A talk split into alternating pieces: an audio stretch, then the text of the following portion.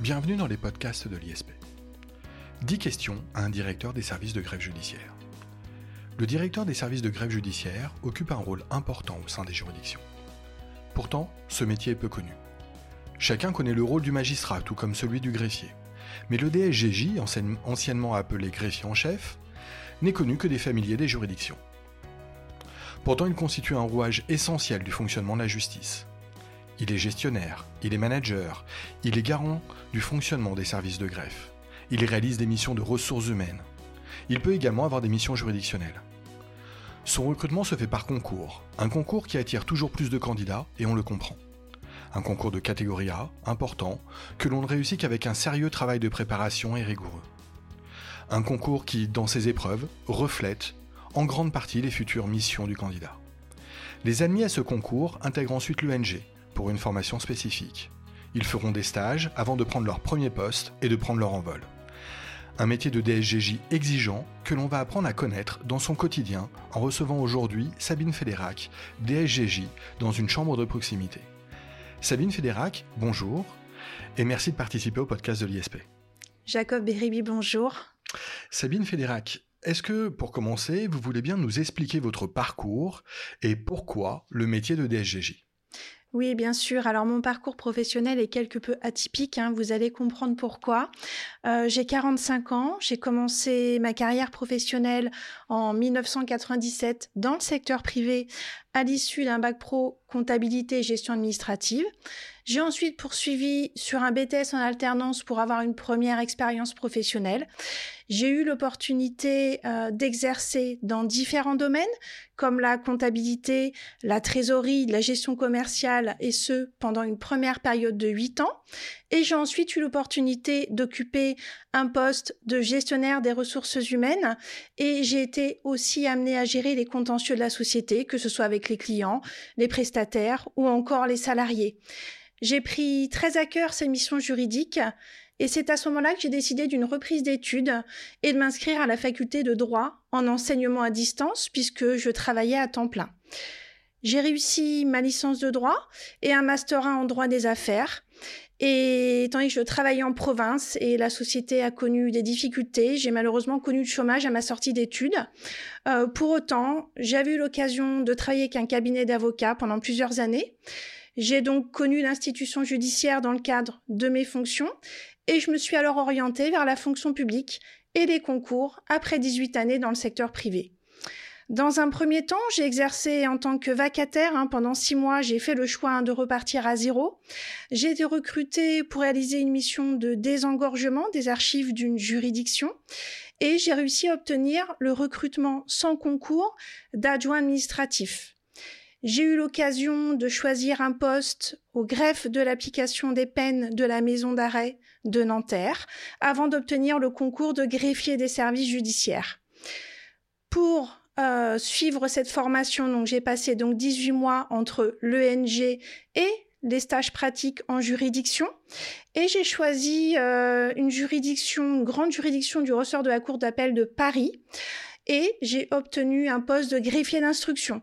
Donc j'ai aimé ces fonctions juridictionnelles, mais je voulais quand même retrouver des fonctions managériales et de direction comme j'avais pu avoir dans le secteur privé. J'ai alors réussi à obtenir le concours de directeur des services de grève judiciaire.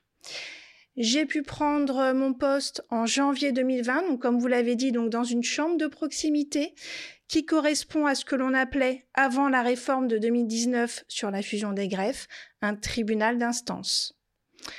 À ce jour, j'encadre 19 agents contractuels et vacataires sur un site distant du tribunal judiciaire.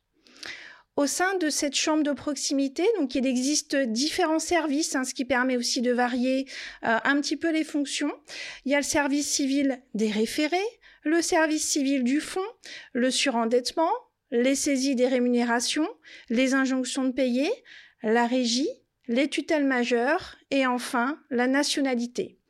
Ce que j'aime particulièrement dans mon métier, c'est que mon poste est très riche en contentieux juridictionnel, mais également en missions transversales, et le sens des responsabilités qui sont liées euh, à cette chambre de proximité me donne une certaine autonomie et m'apporte tout ce que j'attends dans ma carrière professionnelle.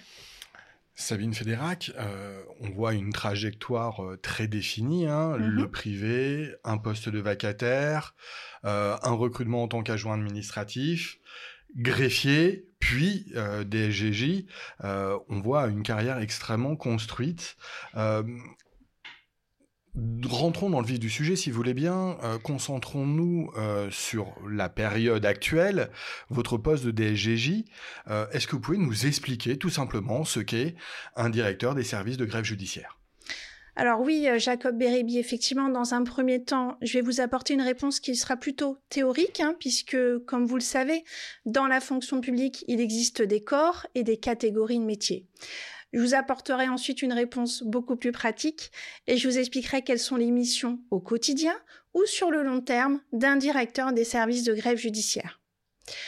Le métier de directeur, c'est un corps de métier régi par un statut particulier, c'est-à-dire par un statut qui lui est propre. Je renvoie de suite les candidats au concours de directeur au décret numéro 2015 1273 du 13 octobre 2015 portant statut particulier du corps des directeurs des services de grève judiciaire. Dans les dispositions générales du décret, le métier directeur des services de greffe, c'est un emploi de catégorie A, comme vous l'avez indiqué tout à l'heure, et qui correspond à un emploi de cadre de la fonction publique et qui comprend trois grades. Directeur, un second de directeur principal et un dernier de directeur hors classe. Pour ma part, étant donné que je suis en début de carrière, car j'ai obtenu mon concours en 2019, je suis donc directeur. Le décret donne également une définition très claire du métier. Euh, pour reprendre ces dispositions, donc les directeurs des services de greffe exercent des fonctions d'encadrement, de direction, d'administration, de conception, d'animation et de coordination dans les greffes des juridictions, dans les services administratifs régionaux, à l'École nationale des greffes, à l'École nationale de la magistrature, à l'administration centrale du ministère de la Justice, et dans les conseils départementaux de l'accès au droit.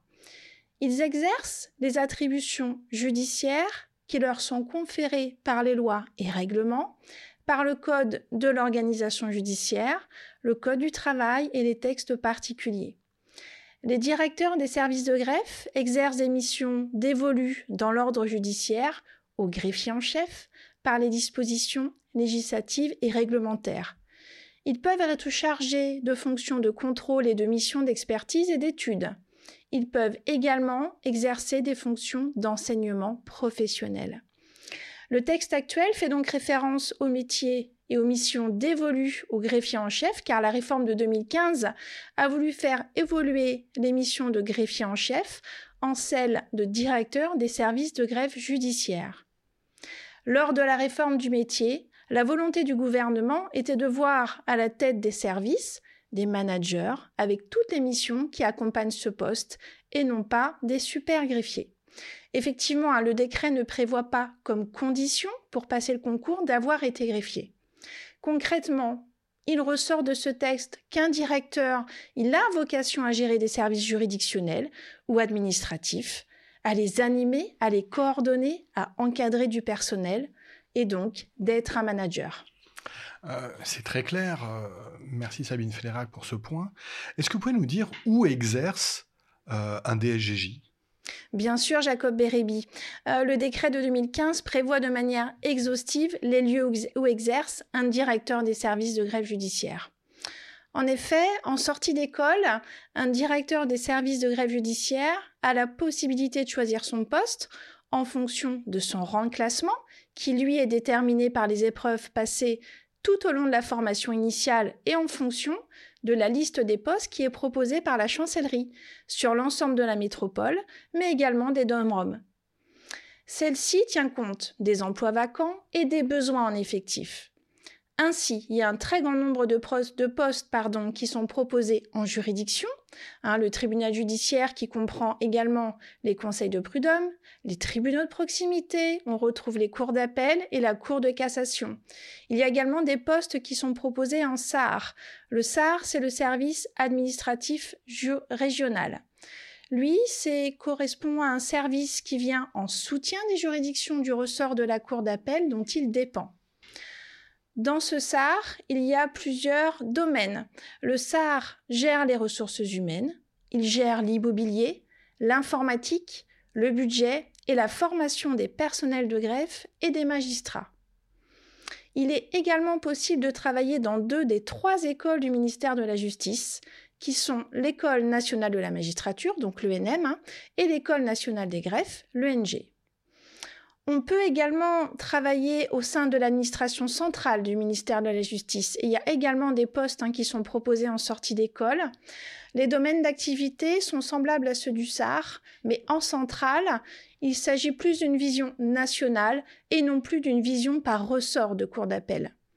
J'invite tous les candidats à regarder sur le site web justice.gouv.fr qui constitue une mine d'or d'informations pour passer l'oral du concours. Enfin, il est possible d'exercer dans un centre départemental d'accès au droit. Dans ma promotion directeur, il y avait également des postes hein, qui étaient proposés dans ces CDAD. Et là, pour ces postes-là, il s'agit de coordonner un réseau d'accès au droit dans le ressort du tribunal judiciaire. On travaille également avec les partenaires extérieurs, puisque c'est très important, car ça permet de développer un grand nombre de points et de relais d'accès au droit pour couvrir l'ensemble de la zone, avec comme objectif une justice proche du justiciable.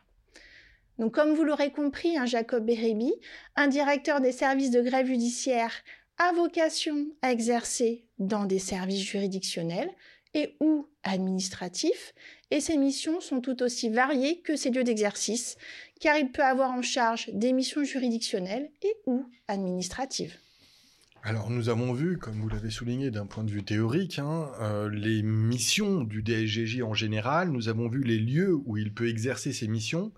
Est-ce que l'on peut évoquer maintenant le quotidien du DSGJ Les missions du DSGJ, Jacob Beribi, c'est bien ça? Oui, tout à fait. D'accord. Un directeur des services de grève judiciaire qui travaille dans un SAR, dans des écoles nationales précitées ou en centrale, aura forcément en charge des missions administratives. Par mission administrative, j'entends des ressources humaines, la formation, le budget, l'immobilier ou encore l'informatique. A contrario, même si un directeur des services de greffe travaille au sein d'une juridiction, il se peut qu'il soit affecté sur un service administratif dit de soutien. Ça correspond au service que on a précité puisque l'administration, c'est une pyramide hiérarchique et les informations remontent aux différents niveaux. Quand je parle de différents niveaux, je parle des juridictions, puis les chefs de cour et ensuite la chancellerie. Un directeur des services de greffe peut exercer directement dans des services juridictionnels et dans ce cas, il est en charge des missions juridictionnelles et administratives comme c'est le cas me concernant.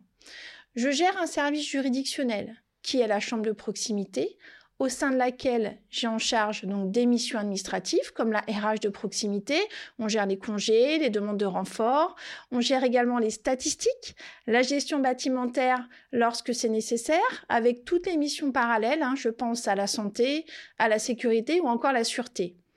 Ce qui est sûr, Jacob Beribi, c'est qu'il n'y a pas de journée type pour un directeur, tellement les missions sont variées. Pour ma part, j'ai aussi donc en charge des missions juridictionnelles qui sont prévues également par le décret 2015 qui renvoie lui-même aux lois et règlements. Ainsi, les missions juridictionnelles d'un directeur sont prévues par le COGE, le Code du travail et le Code électoral. Et tout cela sur délégation de ma directrice de greffe. Je renvoie une fois de plus les candidats au concours à regarder les dispositions. Et dans ces dispositions, il faudra regarder la partie réglementaire du COGE quant au fonctionnement du greffe. C'est très important hein, pour le concours. Euh, concernant la chambre de proximité, étant donné que c'est un ancien tribunal d'instance, j'ai également des compétences propres juridictionnelles, comme la nationalité, les saisies des rémunérations, le contrôle de la régie puisque j'ai encore un régisseur à l'heure actuelle. Je vérifie également les comptes de gestion hein, pour les tutelles majeures, ce qui est une part importante de mon travail. Et je vérifie également les dépenses. Je gère également mes propres archives Et ça, ça représente une part importante de mon travail. Et c'est aussi ce qui rend mon métier si riche et varié, car je n'ai jamais l'impression de faire la même chose, et surtout, je n'ai jamais le sentiment de m'ennuyer. Il arrive même que j'ai prévu de faire certaines choses et qu'en fin de journée, ben, je n'ai pas pu réaliser toutes les tâches que j'avais prévues. Mais ça, hein, les aléas, ça fait partie de la vie d'un directeur. Il faut aussi savoir l'accepter, c'est important. Pour ma part, dans mon quotidien, je suis très axée sur la santé et la sécurité, car pour moi, ces domaines font partie intégrante pour les personnels de travailler dans de bonnes conditions. Pour exemple, je traite mes archives régulièrement. Je fais en sorte qu'il n'y ait aucune boîte dans les couloirs et ça permet également au bureau de ne pas être encombré et de se sentir mieux au quotidien. Effectivement, les bureaux sont plus aérés, on a plus de place et ça fait aussi partie hein, de ce qu'on appelle euh, le DUER, par le document unique d'évaluation des risques professionnels qu'on met à jour une fois par an. Et ça, c'est pareil pour le concours, hein, c'est important de le voir. Euh, dans ce DUER, on recense des actions en termes de santé et sécurité à mettre en place. Ça permet derrière euh, de prévoir des projets de service qu'on peut réaliser à court ou à moyen terme. On gère aussi l'ergonomie des bureaux. Ça peut être tout simplement euh, des exemples. Euh, bah, je fais poser des, goulottes hein, sur les câbles informatiques et électriques parce que tout ça, ça représente des risques et ça fait partie de la santé et de la sécurité.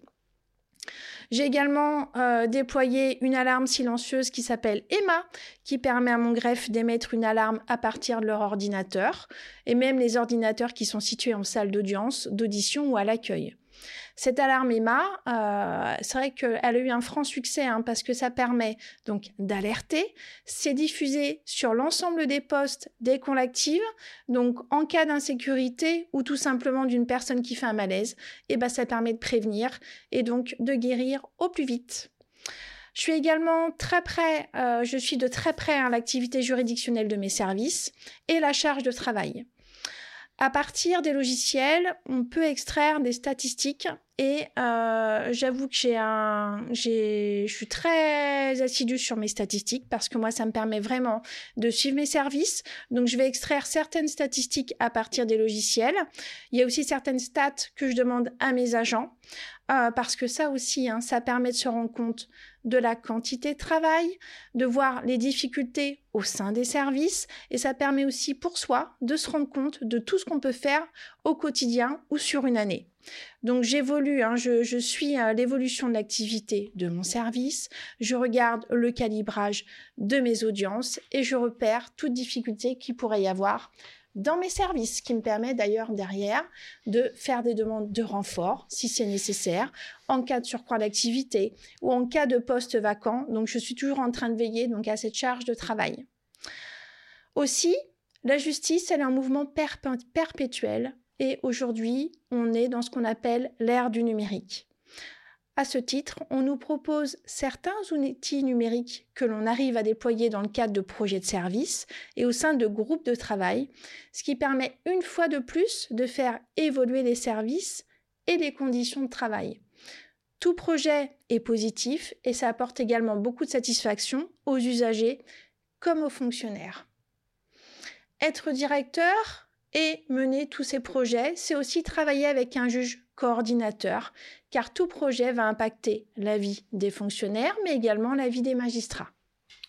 On voit des fonctions riches, et c'est un quasi-euphémisme, mm. euh, un quotidien euh, assez incertain, parce que euh, effectivement, le nombre de projets à mener, plus les aléas du quotidien, sont susceptibles effectivement d'affecter un emploi du temps déterminé.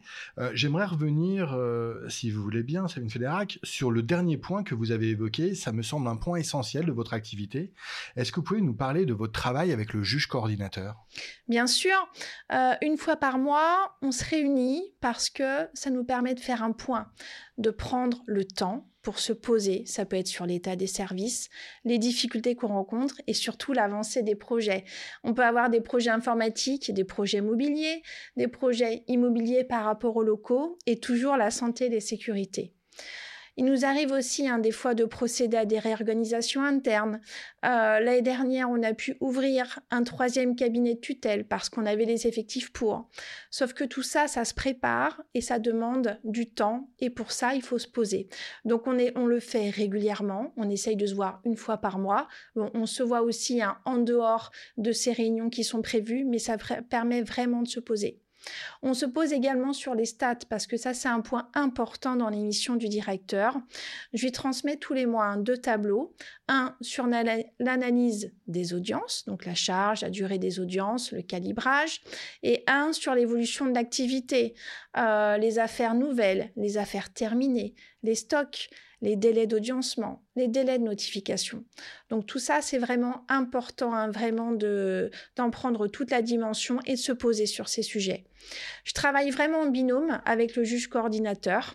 Je ne suis pas liée hiérarchiquement à ce juge, mais en tout cas nos liens sont très forts et on apprécie aussi ces moments hein, parce qu'on a vraiment besoin de se poser et de faire le point sur tous les projets de juridiction.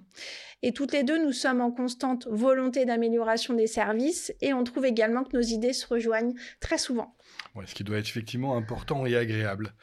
Euh, abordons désormais, si vous voulez bien, Sabine Fédérac, une question qui, à mon avis, intéresse au plus haut point nos auditeurs, euh, potentiels candidats. Quelles sont les qualités euh, pour être DSGJ et je dirais même pour être un bon DSGJ oui, effectivement, hein. un directeur a beaucoup de qualité. Euh, il faut qu'il arrive à assurer la continuité du service public, hein, parce que c'est vraiment euh, un des principes de Roland. Il faut jamais perdre de vue la continuité du service public.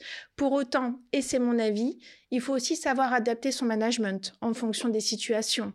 On peut avoir un management directif quand il s'agit de purement faire appliquer les textes, les réformes ou les directives de la hiérarchie. Pour autant, il faut aussi avoir un management souple quand cela s'avère nécessaire. Je dirais donc qu'un directeur doit savoir donner des consignes et s'imposer en tant que directeur, mais pour autant, il faut s'adapter et faire preuve de souplesse en temps utile.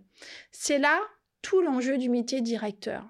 On ne perd jamais de vue ses objectifs, mais on mesure la charge de travail et on analyse aussi les besoins nécessaires pour y parvenir.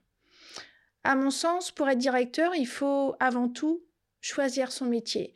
Pour ma part, j'ai eu la chance de choisir mon métier et aujourd'hui, je suis pleinement épanouie. J'ai pas passé ce concours par dépit. Un directeur gère l'humain et il faut absolument aimer gérer une, équipe, aimer euh, l'humain, savoir euh, être capable de tout entendre. On a une grosse capacité d'écoute, donc il faut comprendre, il faut trouver des solutions à chaque difficulté. Si euh, je fais un bilan de mes agents, j'en ai 19, et je n'ai pas deux agents qui se ressemblent trait pour trait. Je ne vais pas gérer des jeunes de 25 ans comme je peux gérer des agents de 50 ans. Ça, c'est pas possible. Et comme ils sont tous différents, vous aurez toujours des agents dans votre équipe qui vous suivront dans vos projets. Il faut absolument à mon sens, hein, tirer le meilleur du chacun parce que ça vous permet d'avancer sur tout type de projet. Il y en a certains qui vont être axés sur l'informatique, d'autres sur la procédure, d'autres sur les techniques d'accueil. Et si vous arrivez à détecter euh, le meilleur de chacun, je pense qu'on arrive largement à avancer dans les services et il faut aussi les faire participer. Euh, pour eux, c'est valorisant hein, quand on retient leurs idées. Euh, c'est hyper intéressant pour développer les projets et à mon sens, voilà, il faut vraiment être à l'écoute, avoir un management participatif, il faut être ouvert d'esprit, il faut aussi aimer donner du temps, de l'énergie, sans parfois rien attendre en retour, même si très franchement, avec le temps, moi je constate que plus je donne et plus je reçois à mon tour. Et ça, c'est hyper positif. Jusqu'à présent, je ne me suis jamais retrouvée en difficulté pour trouver un remplacement en cas d'absence, pour une audience, pour tenir l'accueil. Et pourtant, avec le Covid, hein, les services n'ont pas été épargnés. Pour autant, je n'ai jamais eu de souci pour trouver quelqu'un au pied levé pour aller prendre une audience ou tout type de service. J'ai souvenir, hein, euh, pour ma part, d'une phrase qui m'a marquée. Euh, lorsque j'étais vacataire, j'ai entendu ma directrice de greffe euh, dire un jour Un bon chef, c'est celui qui sait mettre ses mains dans le cambouis. Alors oui, cette phrase, je l'ai retenue. Je pense que je m'en rappeler jusqu'à la fin de ma carrière parce que c'est vraiment une phrase qui m'a marquée. Et euh, ça, je l'ai constaté quand on a eu euh, bah voilà, des absences liées au Covid, hein, comme partout. Euh, et ben moi aussi, j'ai soulagé mon greffe. Moi aussi, je suis allée tenir des auditions de tutelle. moi aussi, je suis allée tenir l'accueil. Et ça, je pense que mon greffe en a été très reconnaissant. Et ils le disent aussi, hein, bah, que ça les soulage aussi. Pendant ce temps-là, et ben, ils font autre chose. Après, l'essentiel, hein, c'est pas de remplacer le greffier, c'est de les aider quand il y a besoin. Euh, et pour autant, euh, bah, je pense que moi c'est très positif et je suis très contente de pouvoir le faire. Euh, à ce jour, vraiment, j'ai vraiment aucune difficulté. C'est un vrai plaisir de travailler avec mon équipe et voilà. Donc pour ma façon d'être. En tout cas, c'est comme ça que je gère mes services. Il faut aussi beaucoup communiquer. Il faut aussi leur dire que si je le fais à l'instant T, ça va pas être comme ça tous les jours. C'est parce qu'il y a aussi une difficulté et que c'est important que moi aussi je participe aux difficultés du service. Concernant le métier de directeur, euh, tout du moins ancien greffier en chef, euh, je tiens quand même à dire qu'avoir été greffier, c'est pas une condition pour passer le concours. Hein. Ce n'est pas demandé. On n'est pas super greffier, on est directeur. Cependant, pour ma part, j'ai eu la chance, et pour moi ça a été une chance, je pense, au vu de, de mon tempérament et de ma personnalité, d'avoir été greffier quelques mois, parce que ça m'a permis de comprendre le métier, de comprendre les tâches, et je reconnais que pour moi c'était un atout. Mais pour autant, ce n'est pas demandé et ce n'est pas obligatoire. Je pourrais dire aussi que mon type de management, il est différent en fonction des situations ou aussi de la vie du service. Mes agents le savent très bien, ils savent très bien ce que j'attends d'eux dans leur quotidien et savent aussi que je suis plutôt souple quant à la gestion des congés euh, quand c'est nécessaire ou euh, je suis également favorable au télétravail à partir du moment où on respecte les conditions, où il y a une continuité du service public qui est assurée et dans ce cas-là, il n'y a aucune difficulté. On a mis le télétravail en place. Pour moi, et je leur dis, c'est un contrat de confiance. Je pense que chacun a besoin de savoir que sa hiérarchie a confiance en soi. Je trouve que c'est plutôt bénéfique et à mon sens, ça fait partie aussi hein, de l'amélioration des conditions de travail. En clair, Jacob Bérébi, pour moi, un directeur, c'est écouter, il sait communiquer, s'adapter et adapter son management il sait donner la ligne de conduite et doit savoir motiver ses troupes pour être suivi. Effectivement, je vous suis, Sabine Fédérac. Euh, moi-même qui ai découvert le management euh, euh, de manière extrêmement pratique, alors qu'un juriste n'est pas formé à cela, l'une des questions que l'on se pose régulièrement en matière de management, c'est comment motiver ses agents. Qu'est-ce qu'un directeur peut faire pour motiver ses agents? Alors Jacob Bérébi, hein, pour motiver les agents, la première pensée que l'on a, c'est la rémunération. Sauf que dans la fonction publique, c'est un peu différent du secteur privé. Pourquoi? Parce que les rémunérations ne dépendent pas de la hiérarchie, mais des textes. Ce sont les décrets, une fois de plus, qui fixent les rémunérations. Je vais renvoyer de nouveau les candidats à regarder le décret 2015-1277 du 13 octobre 2015 fixant l'échelonnement indiciaire des directeurs des services de grève judiciaire, des greffiers et des fonctionnels. Cependant, il y a un complément indemnitaire annuel qui a été instauré. Je vais vous l'expliquer car il me semble important de faire un petit point dessus pour l'oral du concours. Il faut savoir que la rémunération des fonctionnaires, elle est composée de deux éléments depuis la mise en place du RIFSEP. Le RIFSEP, c'est le régime indemnitaire lié aux fonctions, suggestions, expertise de l'expérience professionnelle. Il a été généralisé au 1er février 2017. Donc le premier élément, c'est l'IFSE. Euh, c'est la part lié aux fonctions suggestion et expertise qui, lui, est basé sur les acquis de l'expérience professionnelle. L'IFSE est déterminé par des groupes de fonctions. Il y a quatre groupes pour les catégories A, trois groupes pour les catégories B et deux groupes pour les catégories C. On retrouve cet élément sur les fiches de paye mensuellement. Le second élément, c'est le CIA et celui-ci, est facultatif. Le CIA, c'est le complément indemnitaire annuel qui est en réalité une prime qui est versée en fin d'année. Ce CIA, il est fonction de la valeur professionnelle grâce à l'évaluation professionnelle, mais pas que. En effet, tous les ans, les chefs de service sont sollicités pour transmettre au directeur de greffe nos desiderata pour chaque agent, selon une grille qui est transmise par la chancellerie. Une juridiction pour CCIA, elle dispose d'une enveloppe globale et des quotas. Par exemple, 5% des quotas pour excellent, ou ça peut être 20% pour très bon, etc. Là, ce n'est vraiment qu'à titre d'exemple.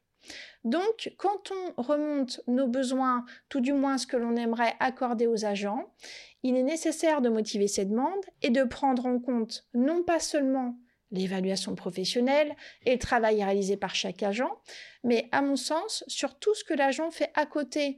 Euh, je prends par exemple un agent qui remplace sans difficulté ses collègues absents, qui participe à des groupes de travail ou qui participe également aux permanences.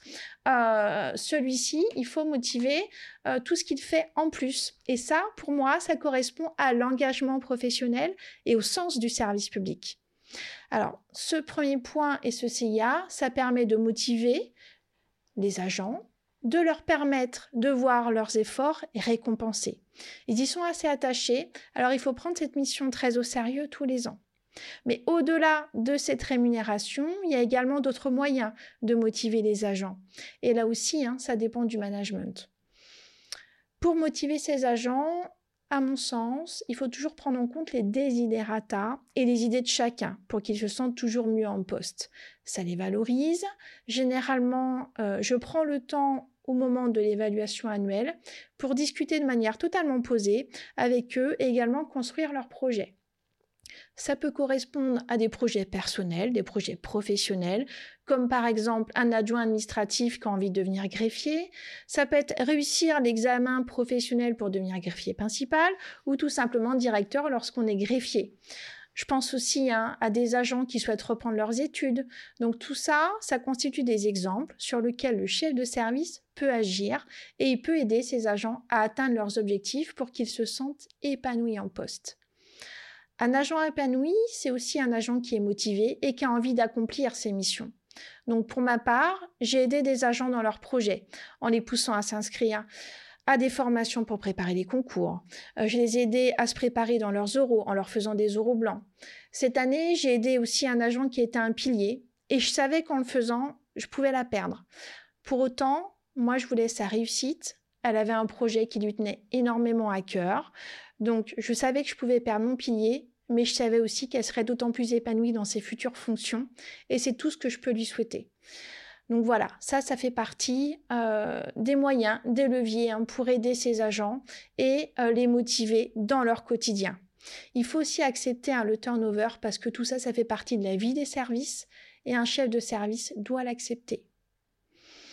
Motiver ses agents, ça peut être aussi leur proposer des idées d'amélioration, de fonctionnement, des changements logiciels, des projets de dématérialisation, pour parfois limiter certaines tâches qui peuvent être très barbatives ou ingrates.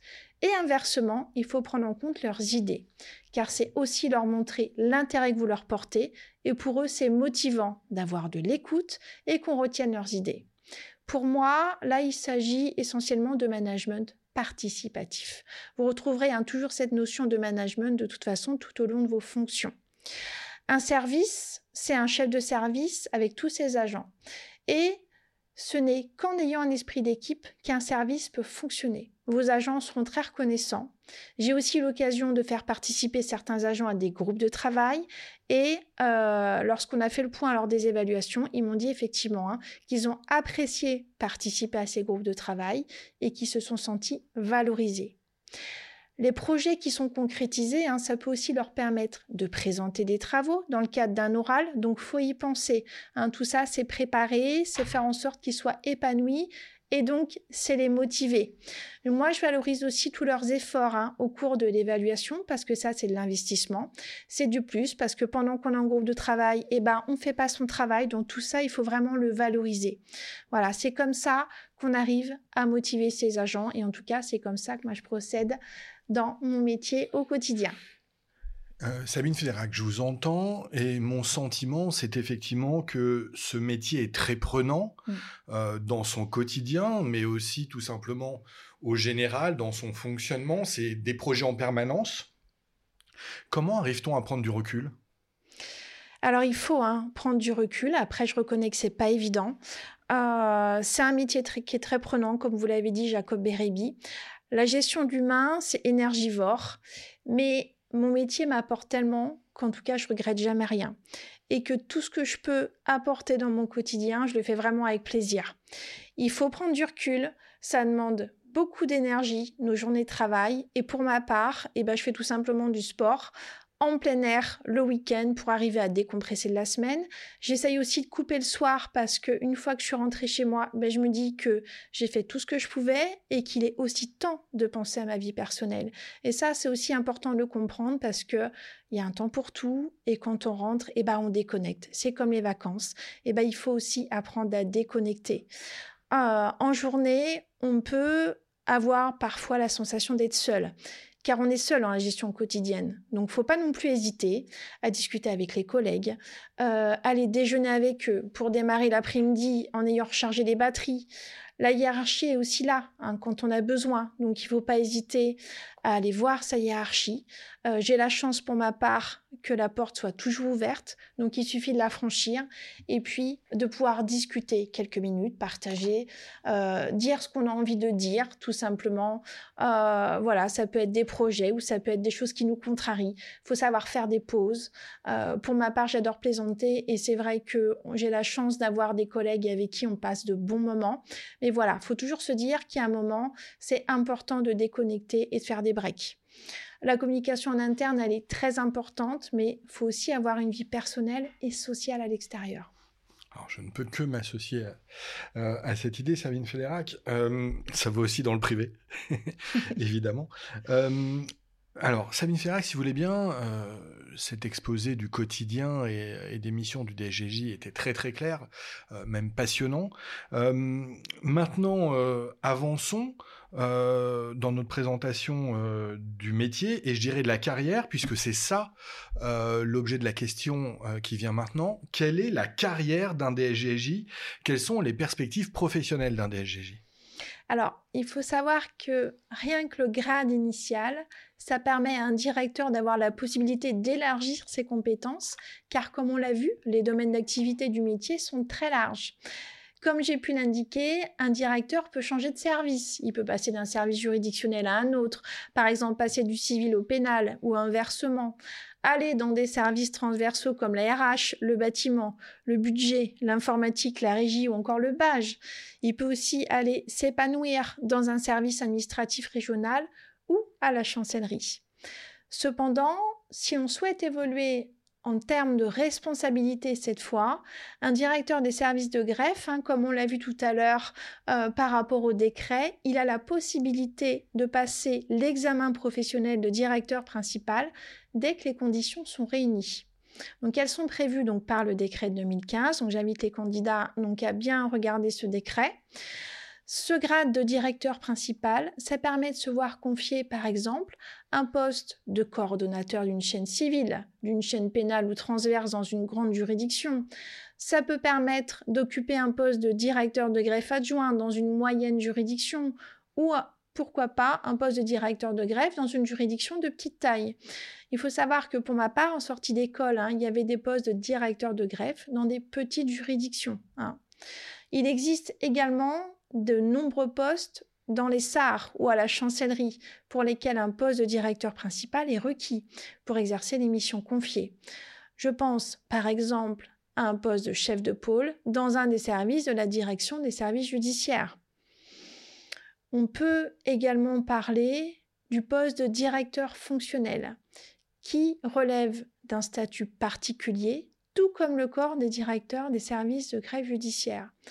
Ce statut particulier, on va le retrouver donc au décret numéro 2015-1274 du 13 octobre 2015 portant statut particulier de directeur fonctionnel des services de grève judiciaire.